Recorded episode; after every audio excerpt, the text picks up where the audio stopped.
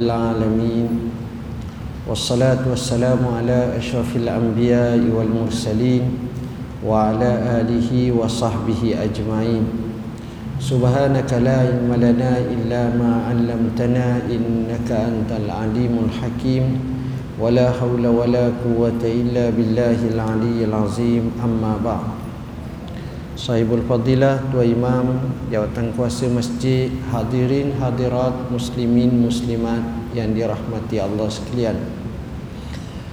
Sebenarnya pada hari ini dan pada saat ini rakan-rakan kita, sahabat-sahabat kita yang berada di Makkahul Mukarramah sedang menuju ke Arafah dan galibnya jemaah Malaysia sudah berada di Arafah sejak semalam.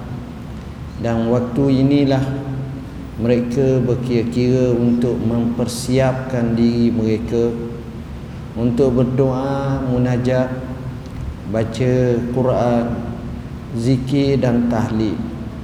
Nabi sallallahu alaihi wasallam bersabda afdalu ma qultu ana wan nabiyyu min qabli لا إله إلا الله وحده لا شريك له له الملك وله الحمد يهي ويمين وهو حي لا يموت وهو على كل شيء قدير سأفضى أفضى أكو كتر dan para nabi sebelumku kata adalah kalimah la ilaha illallah wahdahu la syarikalah له الملك وله الحمد wa ويميت وهو La لا يموت وهو ala kulli syai'in qadir. Hari seperti inilah banyak-banyak kita menyebut kalimah ini. Kita berdoa dan kita berzikir kepada Allah Subhanahu taala. Dalam setengah riwayat Nabi sallallahu alaihi wasallam menyatakan faaksiru fihinna minat tahlil wat tahmid wat tasbih banyaklah pada hari-hari seperti ini dengan tahlil la ilaha illallah. Tahmid alhamdulillah. Tasbih Allah subhanallah. Dan takbir Allahu akbar Allahu akbar Allahu akbar.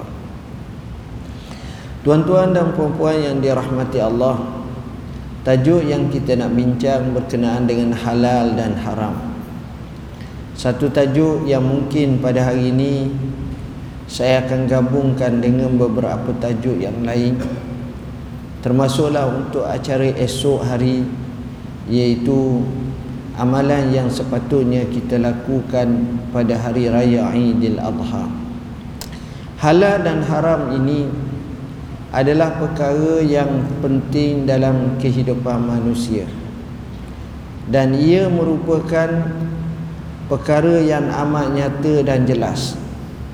Yang disebut dalam hadis yang diriwayatkan oleh Al-Bukhari daripada Nu'man bin Bashir Rasulullah sallallahu alaihi wasallam bersabda Al-halalu bayyinun wal haramu bayyinun wa bainahuma umurun mushtabihat halal itu nyata. Haram itu nyata. Antara keduanya ada perkara-perkara yang menjadi kesamaran. Oleh kerana itulah sewajarnya kita faham tentang halal. Iaitu apa yang dihalalkan oleh Allah dan haram apa yang diharamkan oleh Allah. Sewajarnya dalam hidup kita kita tengok batas-batasnya halal dan haram ini perkara yang penting dan perkara pokok. Kerana dengannya terbeza antara orang Islam yang sebenar dengan mereka yang bukan Islam. Kerana orang Islam ada pantang larangnya. Ada yang halal dan ada yang haram. Ada yang boleh ada yang tak boleh.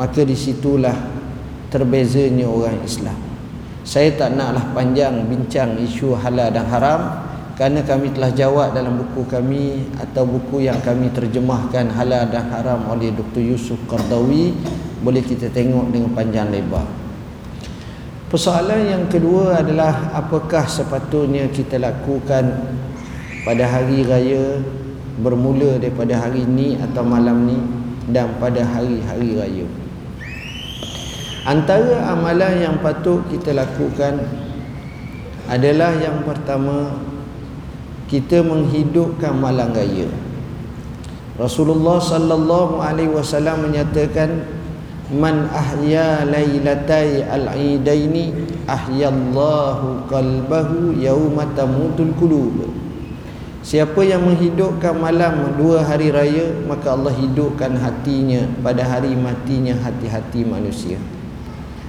Erti menghidupkan ialah melazimi dan membanyakkan ibadah. Dinisbahkan kepada Imam Syafi'i rahimahullahu taala ada lima malam yang utama dalam Islam iaitu yang pertama dan yang kedua malam hari raya Aidil Fitri dan malam hari raya Aidil Adha. Yang ketiga malam Jumaat. Yang keempat termasuk juga yang dipanggil sebagai malam nisfu Syaban. Dan yang kelima sudah barang tentu malam Qadar, malam Lailatul Qadar. Malam-malam seperti ini ada istimewanya. Jadi bila kita bertemu dengan malam seperti malam hari raya seperti malam akan datang malam ni antara acara yang sepatutnya kita lakukan adalah kita menghiasi malam raya dengan takbir Allahu akbar Allahu akbar Allahu akbar walillahil hamd. Kita banyakkan takbir. Hadis Anas bin Malik radhiyallahu an menyatakan ketika mana kami berlepas daripada Arafah menuju ke Muzdalifah atau Masyaril Haram ada di kalangan kami bertakbir dan ada di kalangan kami bertalbiyah labbaik labbaik la syarika lak labbaik innal hamda wan ni'mata lak wal mulk la syarika lak kecuali talbiyah hanya untuk orang pergi Mekah buat haji atau umrah dalam ihram. Tapi macam kita ni tak boleh lah talbiyah. Talbiyah untuk orang di sana. Jadi kita hendaklah bertakbir. Hiasi dengan takbir kita gemakan dengan takbir. Ha, inilah uniknya hari raya Islam membesarkan Allah subhanahu wa ta'ala. Selepas daripada itu Antara amalan yang sepatutnya kita lakukan adalah kita cuba seupaya mungkin bangun awal untuk bertahajud dan berqiyamul lail kerana kalau kita tengok suasana orang ke Mekah malam tu kadang-kadang tak tidur tuan-tuan. Sebab acaranya selepas daripada Arafah mereka menuju ke Mina mereka menuju ke Masyaril Haram ke Muzdalifah. Mereka kutip anak batu. Mereka akan pergi pula bermalam di situ dan menuju ke Mina pada waktu subuh selepas daripada sembahyang subuh lalu acara pertama melantar di Jamratul Aqabah. Mulut mereka tak lekan dengan zikrullah.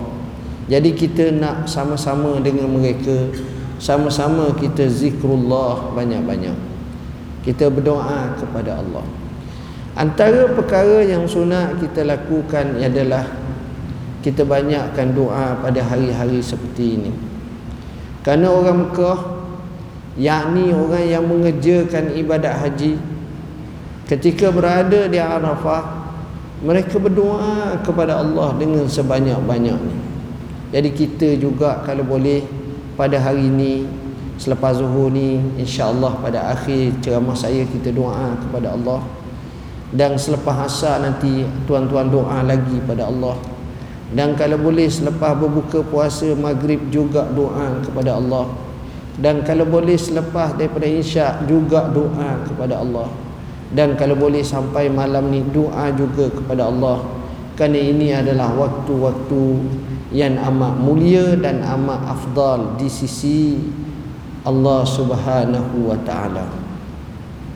Kemudian antara perkara yang sunat kita lakukan adalah kita mandi.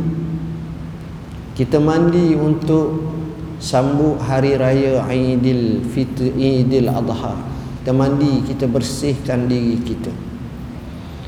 Kita cari wangi-wangian kita pakai baju yang paling baik yang wujud dalam baju kita dalam koleksi kita. Kemudian kita pergi menuju ke surau ke masjid kita hadir sama takbir dan solat hari raya dengan takbir dengan solat hari raya ini. Sudah solat hari raya sunat kita dengar khutbah raya. Sudah khutbah raya sunat bagi kita melaksanakan apa yang dipanggil sebagai acara korban acara korban ini tuan-tuan sebolehnya kita buat walaupun kita susah kita kita tak taklah senang sangat tapi kita mampu cuba buat kerana Nabi sallallahu alaihi wasallam bersabda man wajada sa'atan falam yudahi fala yakribanna musallana. Siapa yang mendapatkan ada kelebihan keluasan harta dia tidak korban sedangkan dia mampu maka jangan hampir ke tempat sembahyang kita. Kenapa Nabi cakap begini? Seolah-olah nak gambarkan tak patut sangat. Kalau ada harta maka kita tak korban. Kerana korban ini balasannya untuk kita. Seafdal-afdal amalan pada hari raya Aidil Adha adalah korban. Iraqatud dam iaitu kita menumpahkan darah yang ni kita sembelih binatang korban bila kita sembelih binatang korban kita saksi kita tengok. Kerana Nabi arah kepada Fatimah Zahra putri kesayangannya.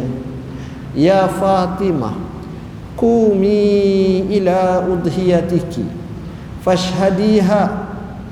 Wahai Fatimah Kamu saksilah kepada binatang korban kamu Kamu pergi, kamu tengok Kerana darah yang pertama jatuh di sisi Allah Sebelum jatuh kepada tanah satu riwayat setiap titisan darah itu berlakulah keampunan Allah terhadap dosa-dosamu.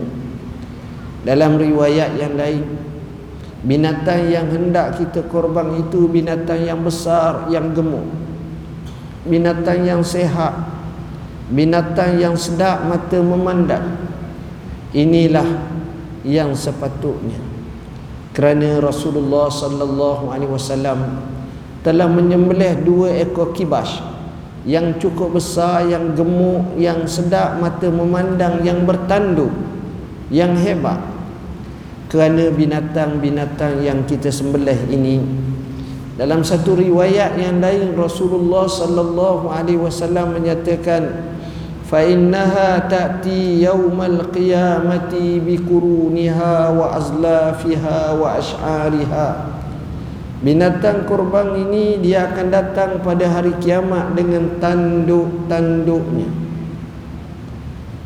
Dia datang dengan tanduk-tanduknya. Dengan kuku-kukunya, dengan bulu-bulunya. Sebagai pemberi syafaat pada hari kiamat kelak kepada tuan yang korbannya. Tengok tuan-tuan. Disuruh kita cari macam itu. Dan kita disuruh cari yang gemuk yang besar. Kerana selagi mana kita cari yang gemuk yang besar yang sihat itu tanda ketakwaan hati. Firman Allah taala wa man yu'azzim sya'airallah fa innaha min taqwal qulub siapa yang membesarkan syiar-syiar Allah maka ia lambang berkenaan dengan takwanya hati. Para ulama ahli tafsir menafsirkan salah satu daripada makna mengagungkan syiar-syiar Allah ialah kita cari lembu atau binatang korban yang gemuk, yang besar, yang sedap tengok, yang banyak daging, yang sehat, yang cantik binatang tu. Ini yang dia ajar. Jadi kita cari binatang macam itu Kesannya cukup besar sebab itulah dalam Islam dia ajar kepada kita supaya cari binatang-binatang yang besar untuk korban kerana ia adalah amat penting dalam kehidupan orang Islam siapa yang nak berkorban bermula daripada satu Zulhijjah sampai kepada masa dia nak korban tidak disunatkan dia potong kuku, rambut, janggutnya tak disunatkan. Supaya ianya menjadi saksi bersama. Dan sebahagian ulama menafsirkan seolah-olah sama kita buat orang dalam ihram masa duduk di Mekah. Tapi kerana itulah yang diajar oleh Nabi sallallahu alaihi wasallam. Kata Nabi iza dakhala al-ashr wa arada ahadukum an yudhiya fala falyumsik an sya'rihi wa azfarihi au kama bila masuk awal 10 Zulhijjah salah seorang daripada kamu nak kurban maka jangan dia potong kuku dia jangan dia potong rambut dia. Ini antara yang dia ajar. Kita juga dia ajar untuk membaca doa ketika mana kita berkorban. Antara doanya ialah Allahumma taqabbal minni. Bismillahi Allahu Akbar. Allahumma taqabbal minni. Dan kita baca doa Boleh kita baca doa Inna salati wa nusuki wa mahyaya wa mamati lillahi rabbil alamin. Dan kita menghadirkan diri dan kita tengok binatang korban Dan kita doa semoga Allah terima ibadat kita. Kerana Allah terima di kalangan orang yang bertakwa. Kemudian hasil daripada binatang kurban itu kita agih-agihkan kepada fakir dan miskin kepada khalayak manusia kepada orang ramai kita agih-agihkan barangan kurban ini kepada mereka semua insya-Allah daging korban yang kita agihkan itu sudah barang pasti dipahlakan oleh Allah Subhanahu wa taala kepada kita. Dan inilah yang kita harapkan. Dan inilah yang kita mahukan daripada pengorbanan yang kita lakukan. Kita tak mahu pengorbanan yang kita lakukan kita biar begitu sahaja. Begitu juga binatang korban kita sunat juga hadiah kepada rakan-rakan kita, sahabat kita yang kaya raya. Kalau fakir kita bahagi, kita infak, kita sedekah. Kepada yang kaya raya kita hadiahkan pada mereka. Dan kita sunat makan daging korban. Apa-apa yang kita korban sunat kita makan dagingnya kerana Rasulullah sallallahu alaihi wasallam ambil daging kurban dan dia makan walaupun sedikit dan inilah ajaran dalam hadis Nabi sallallahu alaihi wasallam begitu juga kita digalakkan apabila hari raya kita seperti mana besok hari jatuhnya pada hari Jumaat hendaklah kita solat Jumaat. Walaupun dibahaskan dan diperselisihkan oleh para ulama kami telah menterjehkan berdasarkan dalam tahqiq masail. Pandangan yang paling masyhur di sisi mazhab syafi'i adalah sembahyang Jumaat juga adalah wajib jadi kita lakukan juga sembahyang Jumaat supaya kita mendapat dua pahala. Sebenarnya esok adalah hari yang bertembung dua ke dua perayaan. Dua hari raya dua hari kebesaran dalam Islam. Hari raya Aidil Adha dan hari raya kedua iaitu hari raya korban hari raya iaitu hari Jumaat. Jadi dua-dua ini adalah amat penting. Begitu juga sebaik-baiknya kita juga bermohon maaf antara satu sama lain.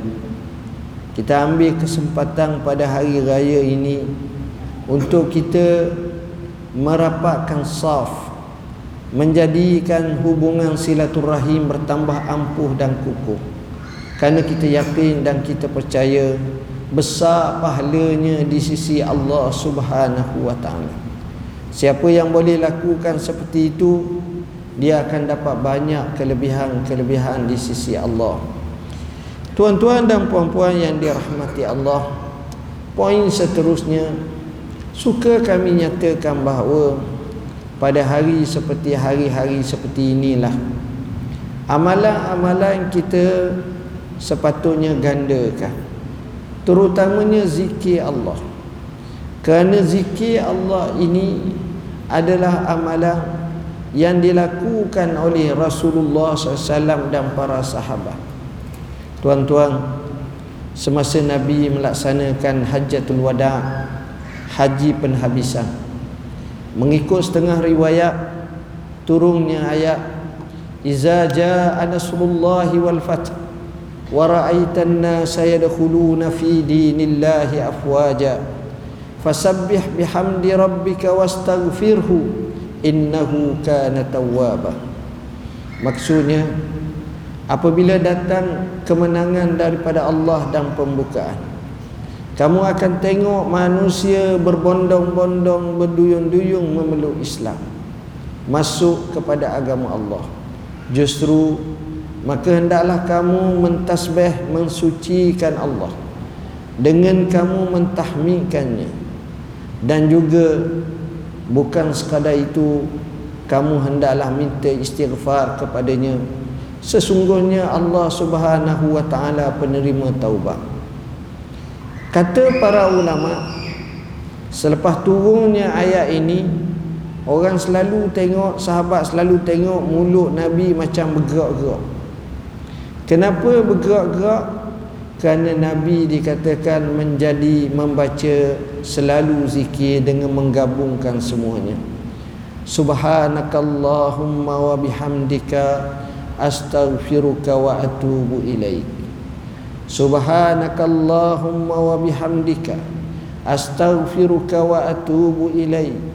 Subhanakallahumma wa bihamdika astaghfiruka wa atubu ilaik Nabi ulang-ulangkannya Nabi jadikannya pada sembahyang pada rokok dan pada sujud Nabi tasbih Nabi tahmid Nabi istighfar Nabi bertaubat kepada Allah Subhanahu wa taala. Itulah perkara yang kita tengok menunjukkan kepada kita bahawa hari-hari seperti inilah kita lazimi istighfar banyak-banyak. Kadang-kadang kita terlupa bahawa istighfar inilah pemudah dalam kehidupan kita. Orang yang sentiasa beristighfar rezekinya dimurahkan. Orang yang sentiasa beristighfar Kehidupannya dilapangkan Orang yang sentiasa beristighfar Urusan hidupnya menjadi mudah Begitu juga dengan zikir-zikir yang lain. Ambillah kesempatan Pada hari-hari seperti ini Dengan kita banyakkan zikir pada Allah. Dan apa yang dibuat Dalam majlis seperti hari ini Kita buat majlis pengajian pengajaran bagi saya adalah satu majlis yang amat baik dan amat penting. Kerana apa? Kerana kita di saat kita beribadat kita berpuasa kita beretikaf kita bertaharah kita berada dalam masjid kita ambil kesempatan untuk mengaji, mengkaji, mempelajari ilmu, menekuni dan mentelaahnya.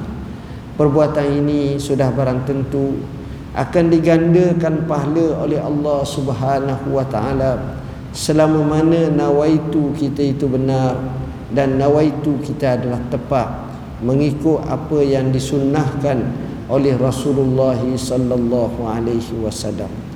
Tuan-tuan dan puan-puan yang dirahmati Allah, sama juga kalau boleh pada hari-hari seperti inilah bagi mereka yang ada ke lapangan harta benda boleh juga berinfak dan bersedekah mudah-mudahan sedekahnya akan digandakan oleh Allah pahalanya akan memberi banyak kelebihan kepadanya. Jadi buatlah yang terbaik dalam kehidupan kita. Seterusnya tuan-tuan dan puan-puan yang dirahmati Allah menariknya hari raya Idul Adha dinamakan Adha di situ sama ada dengan mana pengorbanan korban atau Idul Adha dengan mana waktu duha atau Idul Adha dengan mana binatang sembelihan kita korban itu. Seolah-olah memberi satu makna kepada kita bahawa hari raya korban ini falsafahnya cukup besar. Kalau hari raya Idul Fitri dia lebih kepada diri. Tapi hari raya Aidil Adha dia lebih kepada jama'i. Kita tengok, kita terpaksa ke Mekah kalau orang pergi ke Mekah bersama dengan jemaah-jemaah haji. Kalau di sini kita berkorban, kita membantu secara direct kepada sahabat-sahabat kita. Kita tolong dia. Jadi sifat pengorbanan diserlahkan pada hari raya Aidil Adha sifat pengorbanan inilah yang menyebabkan keadaan kita berbeza umat Islam. Umat Islam adalah umat yang diajar untuk berkorban. Walau dalam apa jua sekalipun kerana korban pengorbanan ini bila kita latih daripada binatang korban maka sebenarnya kita telah melatih diri kita dengan latihan yang cukup baik. Tuan-tuan Kalau kita tengok Secara matematiknya Buat korban ni tak untung. Kalau niat kerana nak sedekah Atas nama nak sedekah daging Buat korban ni tak untung. Bayangkan kalau kita ambil tujuh bahagian Satu bahagian kita punya. Lembu yang kasar sederhana bukanlah kecil bukanlah besar mungkin dalam 600 atau 700 sebahagian kalau kita kata 600 sebahagian galibnya kita akan dapat daging paling banyak 5 kilo atau 6 kilo. Kalau 6 kilo 600 sebahagian bermakna kita telah mengambil seolah-olah 100 ringgit sekilo. Tetapi kalau kita pergi ke kedai kita pergi beli daging kita dapat RM30, RM35 satu kilo. Atau separuh daripada itu bermakna dengan 600 tu kita boleh dapat 12 kilo. Lebih sikit atau kurang sikit. Jadi kita boleh sedekah juga dengan cara itu. Jawab dia ya tapi itu bukan afdal. Afdalnya kita sembelih binatang korban tu. Afdalnya kita cari walaupun itu mahal. Sebab bila korban ni lain macam tuan-tuan. Tuan-tuan, kalau kita duduk kampung dulu, kita akan tengok ada seorang tua yang dia ni komited untuk korban. Dia bela lembu dia, dia beri lembu dia makan tangan, dia kandangkan lembu dia, dia fit lock, dia mandi lembu dia, lembu dia besar akhirnya dia korban dia jamu orang tuan-tuan macam mana perasaan anak-anaknya yang bermain dengan lembu tu sedih? Macam mana perasaan dia? Dia besarkan lembu dia itu dua tahun setahun. Duk tengok duk ceruk rupu duk beri makan meh. Duk nak menggemukkan lembu dia tu tiba-tiba bila besar. Sembelih. Sudah sembelih tu bagi semua. Petang tu dia pergi kat kandang lembu dia tu dia teringat ke lembu dia kadang-kadang berair mata dia. Pengorbanan. Daging pun dia bagi pada orang semua. Dia ambil sejuzuk semata-mata kerana itulah besarnya makna pengorbanan tuan-tuan. Jadi tuan-tuan saya rasa sekadar itulah tazkirah ringkas saya pada hari ini. Dan marilah sama-sama kita zikir ringkas. Dan saya juga nak ajak kita berdoa kepada Allah kerana hari ini adalah hari yang amat lebih di sisi Allah Subhanahu wa taala. Afdal zikri la ilaha illallah la ilaha illallah la ilaha illallah la ilaha illallah illallah la ilaha illallah la ilaha illallah la ilaha illallah la ilaha illallah la ilaha illallah لا إله إلا الله لا إله إلا الله لا إله إلا الله لا إله إلا الله لا إله إلا الله لا إله إلا الله لا إله إلا الله لا إله إلا الله لا إله إلا الله لا إله إلا الله إله إلا الله لا إله إلا الله لا إله إلا الله لا إله إلا الله. لا إله إلا الله محمد رسول الله صلى الله عليه وسلم. على هذا الفاتحة. أعوذ بالله من الشيطان الرجيم. بسم الله الرحمن الرحيم. الحمد لله رب العالمين. الرحمن الرحيم. مالك يوم الدين. إياك نعبد وإياك نستعين. اهدنا الصراط المستقيم. صراط الذين أنعمت عليهم غير المغضوب عليهم ولا الضالين. آمين. بسم الله الرحمن الرحيم. الحمد لله رب العالمين. حمدا يوافي نعمه ويكافئ مزيدا يا ربنا لك الحمد كما ينبغي لجلال وجهك وعظيم سلطانك. يا الله يا الله يا الله. يا رحمن يا رحيم يا ذي الجلال والإكرام. يا أكرم الأكرمين ويا أرحم الراحمين. يا الله نسألك يا الله بأسمائك الحسنى وصفاتك العلى أن تقضي حاجتنا يا الله. اللهم اغفر لنا ولوالدينا وارحمهم كما ربونا صغارا. اللهم اغفر لنا ولإخواننا الذين سبقونا بالإيمان ولا تجعل في قلوبنا غلا للذين آمنوا. ربنا إنك رؤوف رحيم. اللهم ربنا اغفر لنا ولآبائنا ولأمهاتنا ولأجدادنا ولجداتنا ولمشايخنا ولأساتذتنا ولأصحاب الحقوق علينا ولجميع المسلمين والمسلمان والمؤمنين والمؤمنات الأحياء منهم والأموات. اللهم إنا نسألك الهدى والتقى والعفاف والغنى. اللهم إنا نسألك سلامة في الدين عافية في الجسد وزيادة في العلم وبركة في الرزق وتوبة قبل الموت ورحمة عند الموت ومغفرة بعد الموت اللهم هون علينا في سكرات الموت والنجاة من النار والعفو عند الحساب اللهم إنا نسألك أن تيسر أمورنا وأن تحقق رجاءنا يا الله اللهم لا تدع لنا في مقامنا هذا وفي يومنا هذا وفي ساعتنا هذه ذنبا إلا غفرته ولا هما إلا فرجته ولا دينا إلا قضيته ولا مظلوما إلا نصرته ولا مريضا إلا شفيته. ولا ميتا إلا رحمته ولا عسيرا إلا يسرته ولا ضالا إلا قضيتها وأنتها ويسرتها. يا أكرم الأكرمين. أكرمنا ولا تهنا وأعطنا ولا تحرمنا وزدنا ولا تنقصنا وأسرنا ولا تؤسر علينا وارضنا وارض عنا. يا حي يا قيوم برحمتك نستغيث ومن عذابك نستجير. أصلح لنا شأننا كله ولا تكلنا إلى أنفسنا طرفة عين ولا أقل من ذلك. اللهم إنا نعوذ بك من جهد البلاء ودرك الشقاء وسوء القضاء وشماتة الأعداء. اللهم إنا نعوذ بك من الفتن ما ظهر منها وما بطن. اللهم إنا نعوذ بك من شر حاسد إذا حسد ومن شر النفاسات ومن شر إذا وقب ومن شر الوسواس الخناس الذي يوسوس في صدور الناس من الجنة والناس.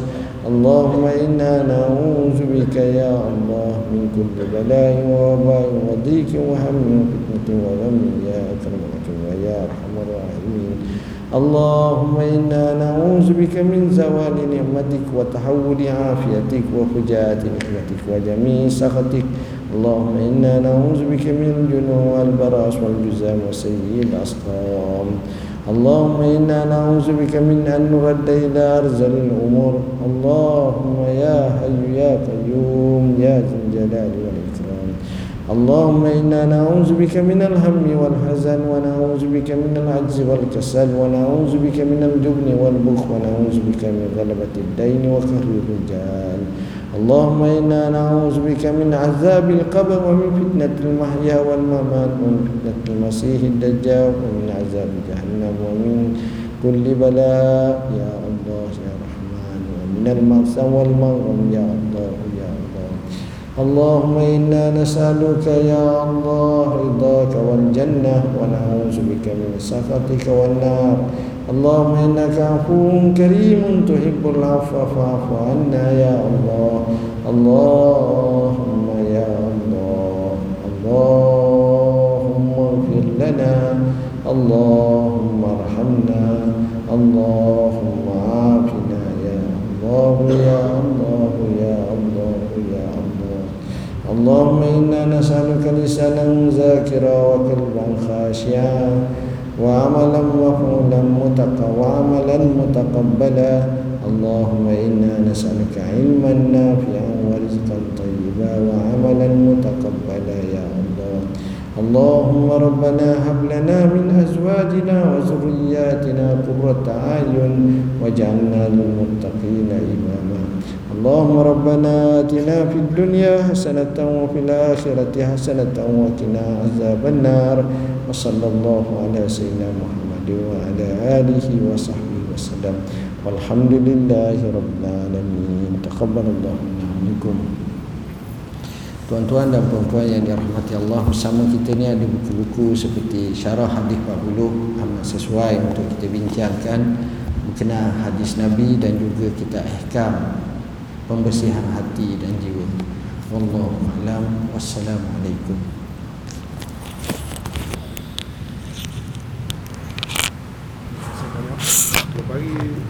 السلام